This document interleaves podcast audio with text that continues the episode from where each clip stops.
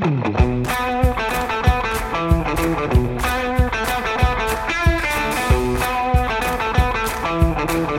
the American Association of Nurse Practitioners, I'm your host, AANP President April Kapu, and this is NP Pulse, the voice of the nurse practitioner.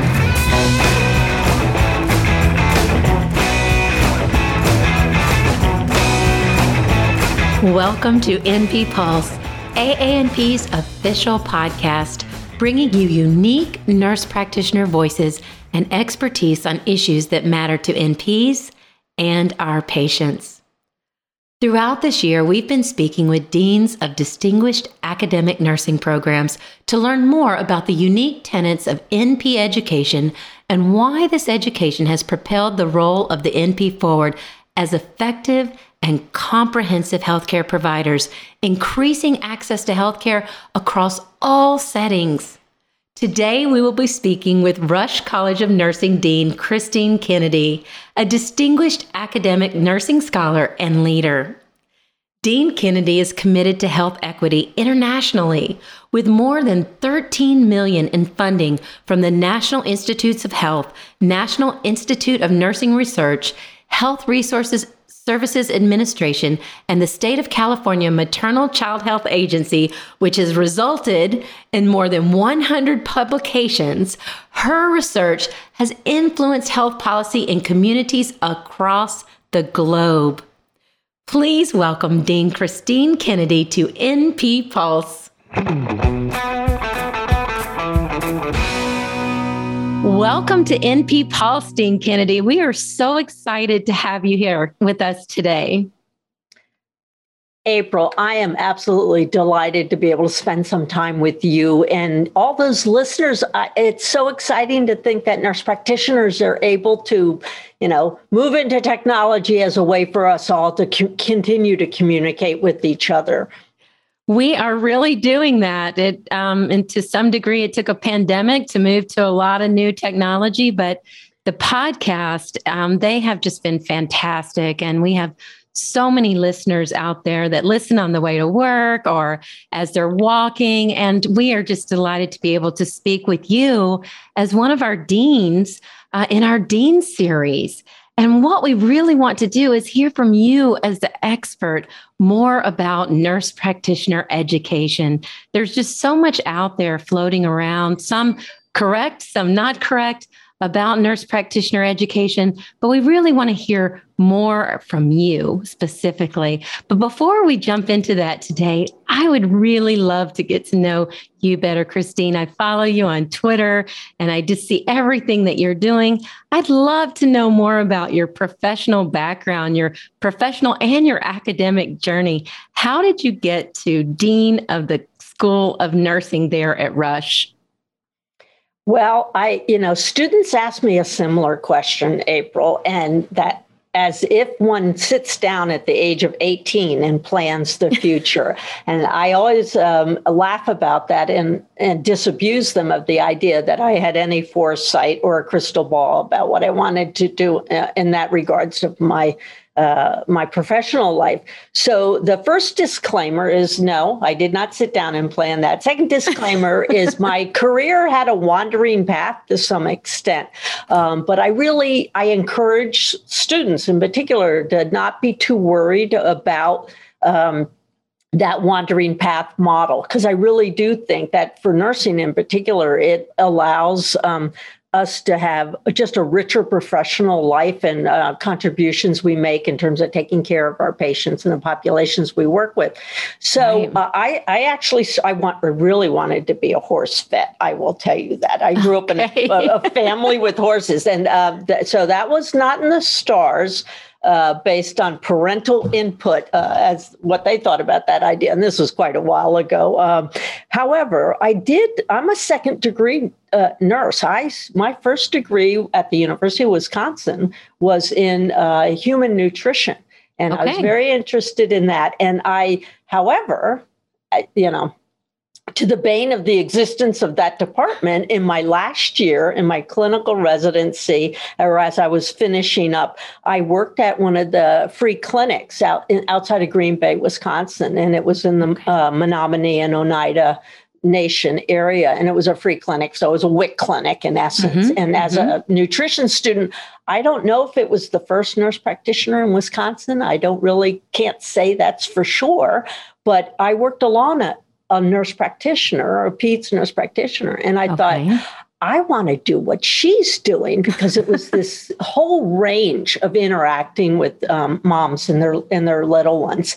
So that opened the, my eyes and the door. And so I went back to nursing school um, you know, baccalaureate, did another baccalaureate. Was before the days of there being these second degree entry specific programs. Mm-hmm. And then the rest rolled around, rolled out more in a traditional sense of um, getting a baccalaureate in nursing, eventually going on for a, a master's degree.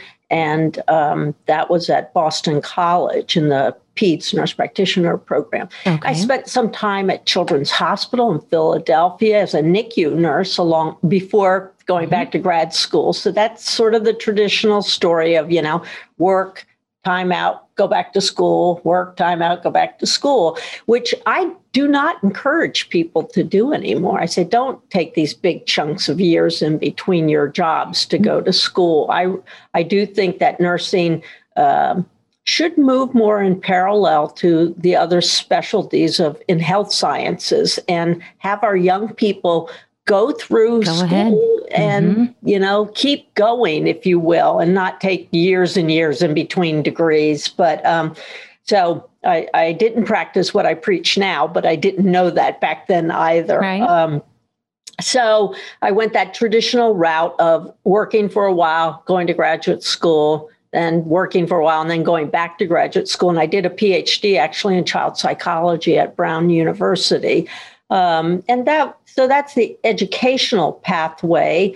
Um, all of it fit together, even though I did not sit down and plan it. But just we'll leave that with your listeners then. So tell us a little bit more about Rush. So now you're here at Rush University. What what was your thoughts behind taking a position at Rush? And tell us a little bit about Rush. Oh, Rush is really exciting. I, I, you know, it's my first time in the Midwest, so I'm in Chicago. For those who may not be familiar with it, but Rush has this fascinating background, and Luther mm-hmm. Christman looms large, if you will. And I'm, I'm I'll tell a little bit of a story because I, once again, not knowing what people knew about um, the Chicagoland area, but um, the roots to Rush, the College of Nursing, actually go back to the 1800s. And so the alumni refer to as it's the St. Luke's Presbyterian Rush. You know, it's okay. just three three long named. And now in the past 50 years, it has only been sort of the modern Rush is referred to as Rush University College of Nursing. But previous to that, there is this long history in Chicago of um, nursing or, you know, education coming mm-hmm. from those facilities. However, Luther Christman, who was a really an amazing maverick, so a that appealed to me. But he, in the 50s and 60s, he was one of the you know few men in nursing and who had come up through the ranks in academia himself. And I really think he um, he does share a little bit of history with Vanderbilt, something yes, he does. listeners may be interested in also. But he ended up in, in Chicago uh, as the first dean of what we call the modern rush, if you will, about 50, uh, approximately 50 years ago or so. And his vision at the time was that practice and education should really be integrated and be more hand in hand not to go back to the days of the you know diploma schools where the students were only working a lot and got some education, but to really be grounded in practice as a way of having education move forward.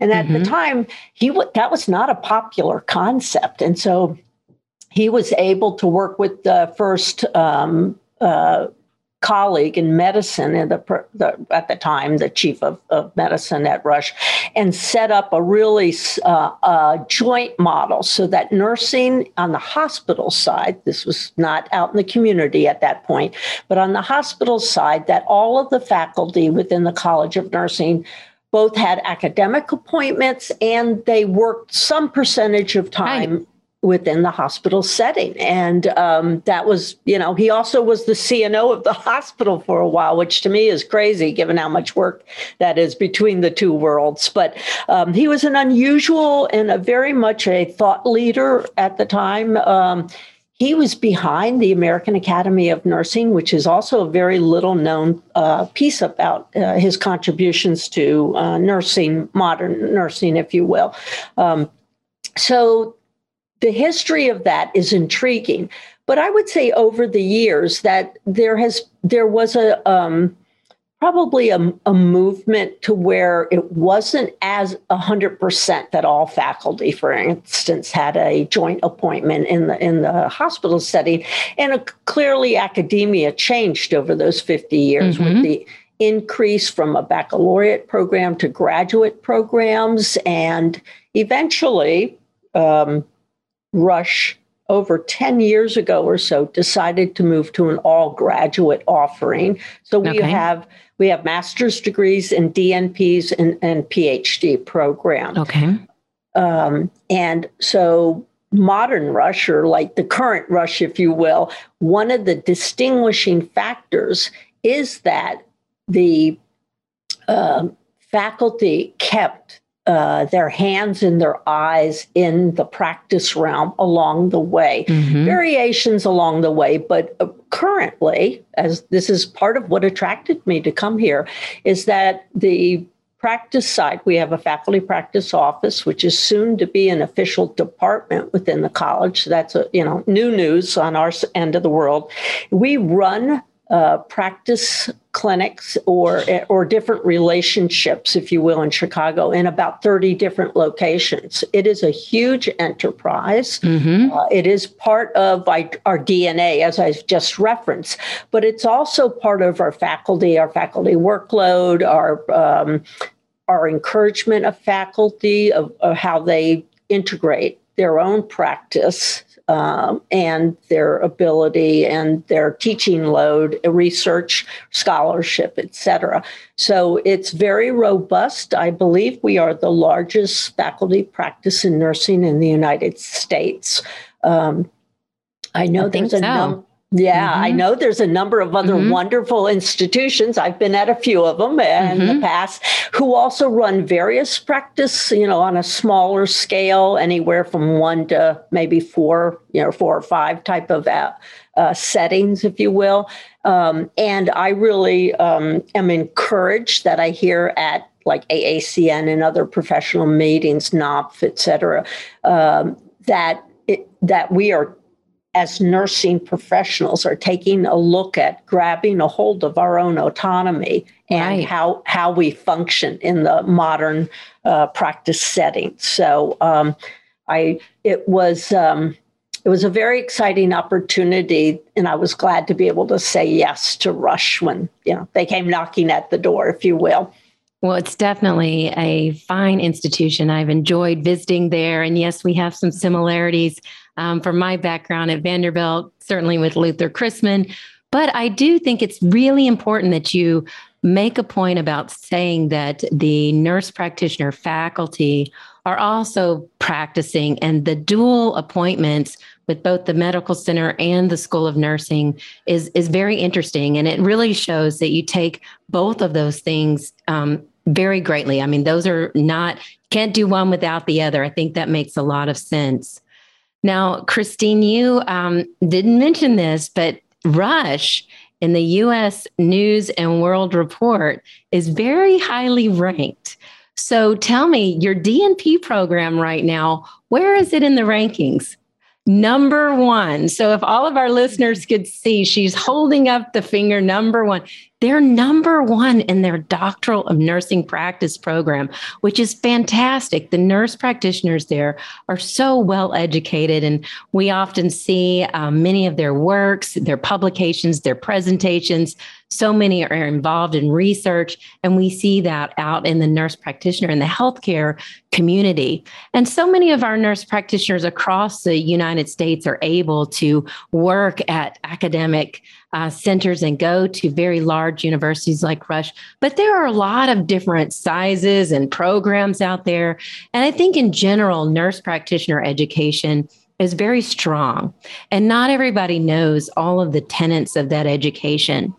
But we'll get to that in a moment. But I want to jump back to you, Christine, because your background is, is, is so fascinating. And there are a couple of things that I really wanted to highlight for our listeners when I was looking back at your transition to Rush, a lot of people stepped up to talk about how excited they were to have you as their new dean. Certainly, we were all cheering here in Nashville as we heard the news. We have um, a lot of different faculty that were at Rush, and so we were very excited. But Dr. Sherine Gabriel, the president of Rush University, said specifically about all of your background in research. So you talked about your work as a nutritionist, but also how you went in to be a nurse practitioner, how you are a pediatric nurse practitioner in your practice there, and certainly the work that you've done academically to get to where you are as dean. But she said when you came over specifically about your research with more than 13 million in funding from the NIH, the National Institute of Nursing Resources, HRSA, the state of California Maternal Child Health Agency, has resulted in more than 100 publications more than 100 publications out there that you have written. She says her research has influenced health policy in communities across the globe. You have had such an impact on health policy in general nurse practitioners, but health policy in general, and particularly in the in the maternal and the infant and the pediatric population. So when you and I were talking a few weeks ago, you mentioned your time in China. You mentioned specific work there. So that part of your background is so fascinating. Could you tell us just a little bit about your work in China? Sure, I'd love to. Um, and this is something that came out of my time at the University of California in San Francisco, okay. which was a wonderful institute to be part of for uh, over, well, two and a half decades, actually. Um, and the the I want to embed it a little bit in something you said just a few seconds ago, which is about my research in public policy and also the pediatric connection. One of the things that um, I want to encourage the listeners to think about is this um, bifurcated decision making that uh, I think um, sometimes is overplayed in nursing in particular saying well you you can either be a clinician or mm-hmm, you can be mm-hmm. an academic or you can be a researcher as if those are separate three buckets or three lanes of professional uh, development and uh, contribution and so as i uh, let me give it to you, the listeners, in sort of a historic perspective. As I finished my PhD in child psychology, which was a great match to a pediatric nurse practitioner master's degree, I moved out to San Francisco and I joined the faculty there. And as a um, as many people would know, UCSF is a very uh, intense, research intensive uh, academic program in, in mm-hmm. place. And practice was important, but not a criteria of our faculty roles at the time. But I kept my practice up, and I would say that I was probably in a minority at that at that time. So we're talking, you know, the early 90s, um, which is getting on in years ago. But it it was something that was a little unique. And one of the reasons that um, China, the projects in China came about was because my research had always been grounded in the questions that I had or that arose out of my practice settings. And so, um, as I was working in the communities in San Francisco, one of the department chairs had had um, a eye on my work, if you will. And I, my work at that time, my research and practice had been around how does media influence children's developing health behaviors. And so, mm-hmm. because um, one tenet of research is to replicate your work. My dissertation work had been uh, with children who were in the Rhode Island area, and San Francisco had very different populations. San Francisco is like New York, it's like a mini United Nations. You know, there's people from all around the world. And so, as, as I was trying to replicate the work in the dominant populations in San Francisco, there is a very large historic um, Chinese Chinese American population in, in, in the city, and a, a, a individual at the university introduced me to colleagues in Hong Kong, and she said, "I, you know, Hong Kong at the time." was still under the rule of the as a British colony. So this is mm-hmm. how far this goes back, um, and um, they were transitioning from basically nursing schools that were designed in the British model to where they would have autonomy to design their own uh, nursing nursing practice. And they really wanted to emphasize how would nurses uh, and these were more bedside hospital based practice because the nurse practitioner movement really wasn't outside of the united states at that point. Um, and so originally the ask was could you be a consultant could you come to hong kong work with people at hong kong polyu and design some intervention work for the children in the hospitals in hong mm-hmm. kong and i was uh, actually very uncomfortable with that. I felt that that would be just taking a US model and dropping it down onto a culture and a community who had very different uh, values and belief systems about how children are raised, what the health issues were at the time, why were children hospitalized, what care looked like. So I'll give you one example, which I'm okay. sure the visitors will, uh, visitors, sorry, what the um, in the visiting policy. So, unlike the United States, where bedside nurses are the primary individual that a, a, child might see during their hospitalization, with some family policies, if you will, in mm-hmm. Hong Kong at the time, and definitely in China mainland, the families are the caregivers during hospitalization at the bedside. And the okay. nurses were actually a, a, a, bit more distance, both geographically, physically, if you will, and would not have been giving their care by bathing the child or feeding the child or any of those things we sort of take for granted on how we assess how a child is is doing. So the ask was to, you know, come and uh, deliver our model in the U.S. and I and I really thought that with some brought some other colleagues in from UCSF, and as we spent time in Hong Kong, we said, you know what.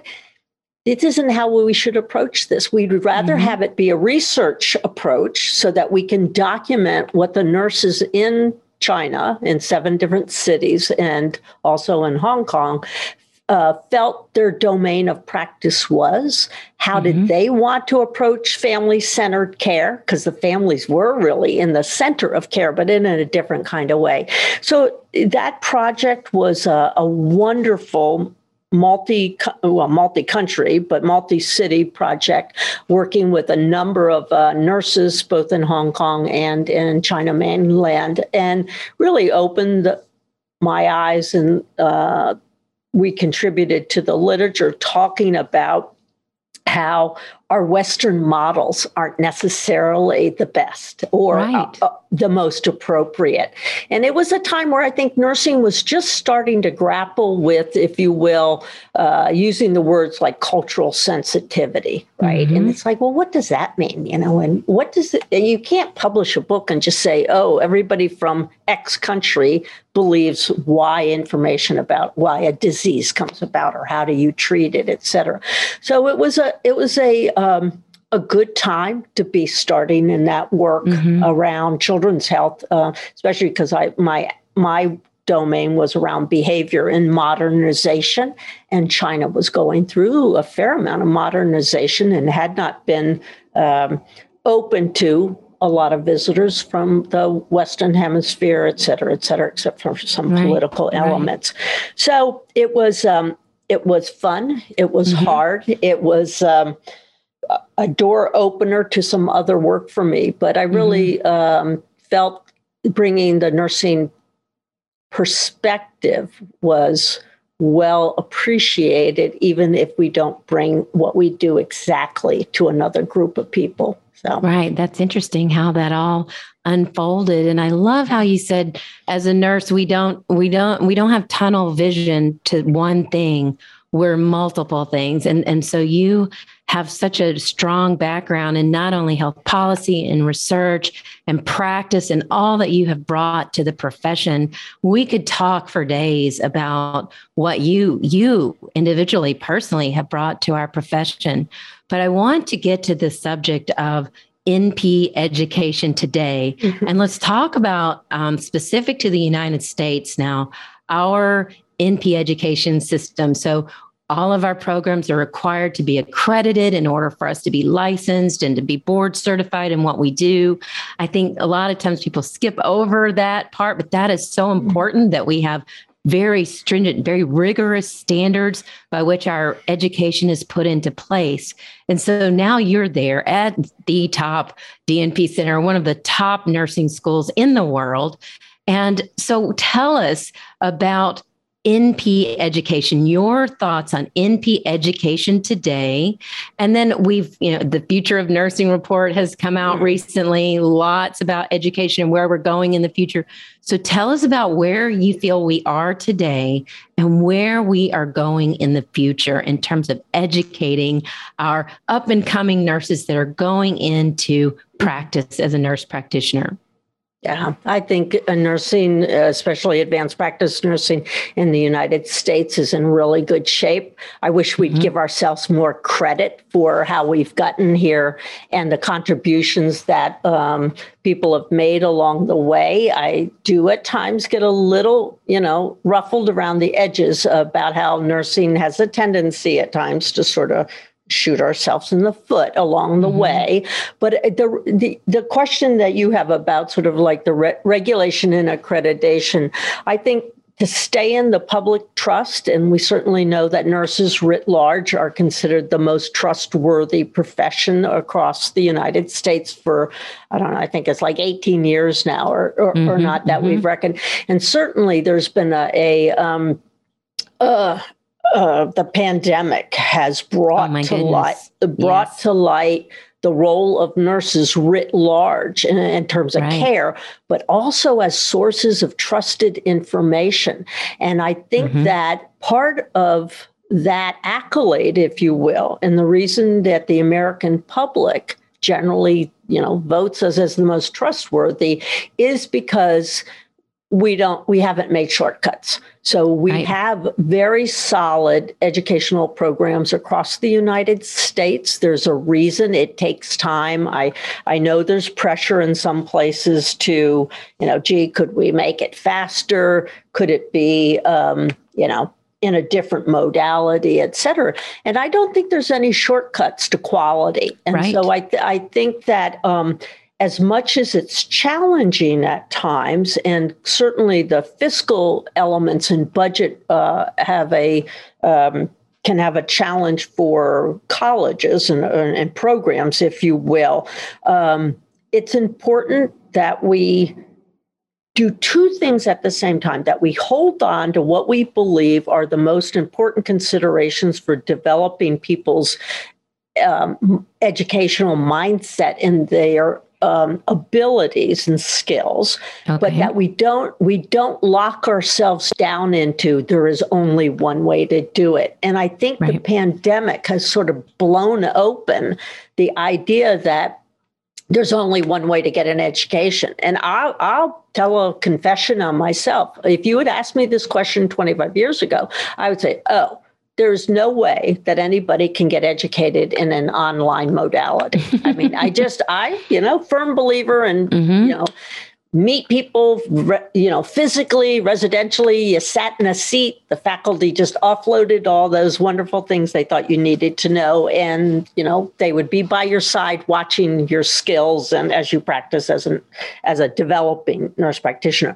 But the pandemic, I think, has opened a lot of people's eyes about, you know, there are more, there are many different ways for people to demonstrate that they're learning something or they're getting exposed or, or they have competencies. And the right. big cha- the big challenge coming up for the in the next couple of years clearly is competency based education. And um, other professions have developed models in that regards. Airline pilots, physicians, et cetera, have competency based approaches to demonstration of you know very important content and, and skill set but nursing hasn't lived in that space. We certainly mm-hmm. have skills competencies as uh, you know checkout skills that sort of thing but we haven't educated writ large. Um, so i think it's going to be um, the next couple of years and hopefully it'll be in a post-pandemic you know uh, situation but who knows where that will go. Um, that as we look at how do we design the future best possible educational models using competency based education, because that right. is a man- mandate from AACN that mm-hmm. we all move in that direction. And at the same time, still embrace innovation, uh, different techniques to have people learn and demonstrate their learning and to practice, you know, before they go out as a licensed individual to practice what they've learned with the you know whatever their specialty is right. so it's um i think one of the uh, elements of uh, the work here at rush is the willingness to experiment and to look at, well, we're doing it this way and we're doing it really well, but is there mm-hmm. a different way or a better way, if, if you will? And so I'm excited that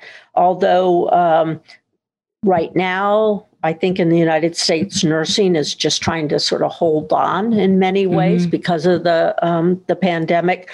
Um, eventually, that will hopefully mm-hmm. d- dissipate and we'll be able to really uh, continue to focus on how do we innovate within our profession because right. we cannot we can't solve the problems of the future by educating and only using those questions and mindsets that we developed in the past we right. really do need to think sometimes outside of the box or outside of the four walls, if you will. So I'm excited and I'm optimistic that um, advanced practice in particular still has um, great possibilities for developing across the United States. Um, you know, we'll see what happens in the political space around health mm-hmm. policy and influencing how is care distributed in the United States and what are the care opportunities. I would really like to see more independent, autonomous practice, you know,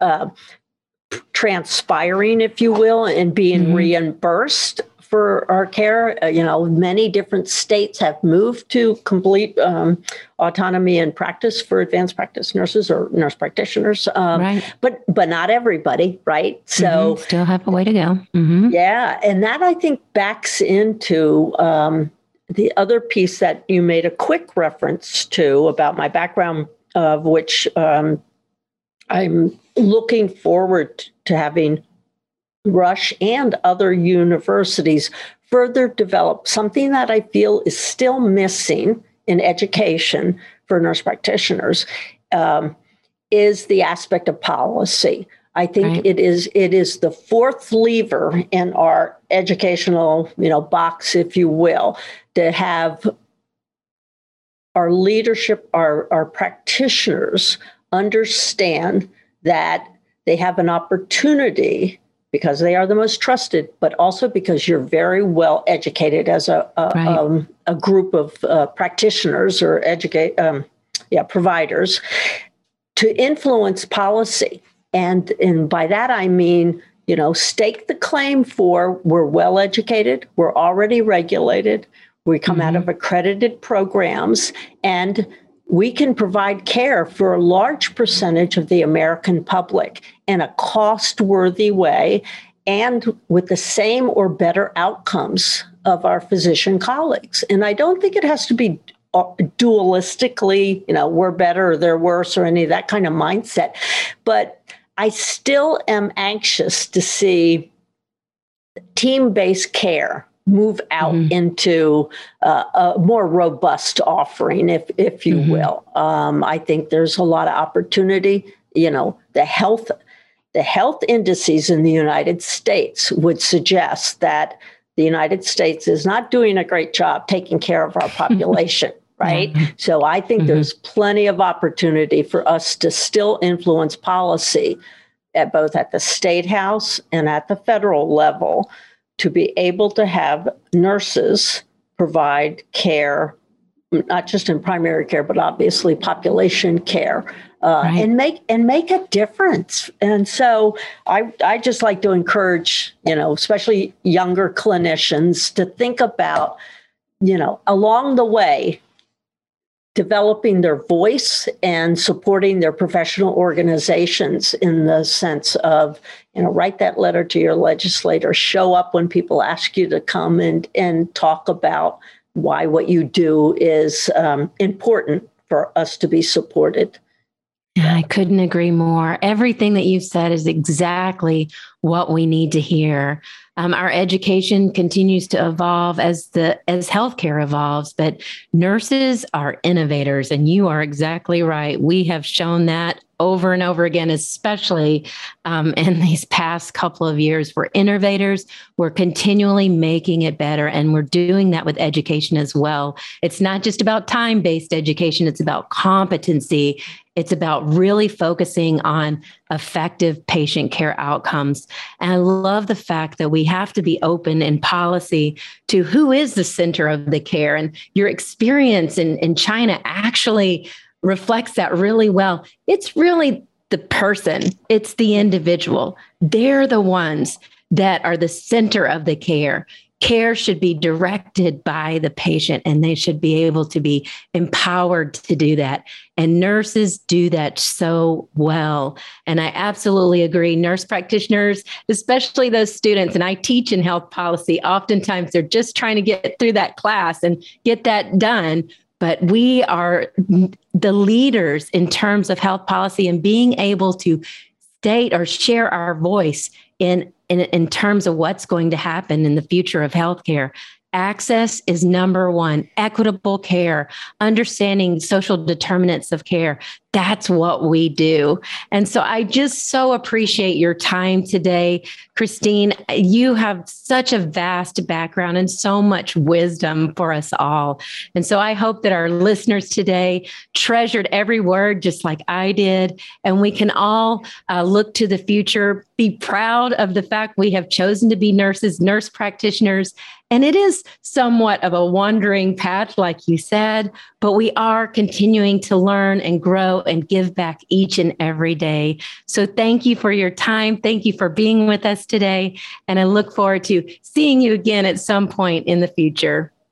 Thank you so much. I really enjoyed the outreach, and I hope your listeners have an opportunity to look at Rush sometime for either their educa- further education or join us on the faculty side. So I'll put a plug Maybe in so. for and, doing and, that you have lots of scholarships and lots of different programs out there that are available to not just in Chicago, but across the United States and the globe. You have such a fantastic program. So thank you so much. And we'll look forward to speaking to you again soon. Thank you. Thank you so much.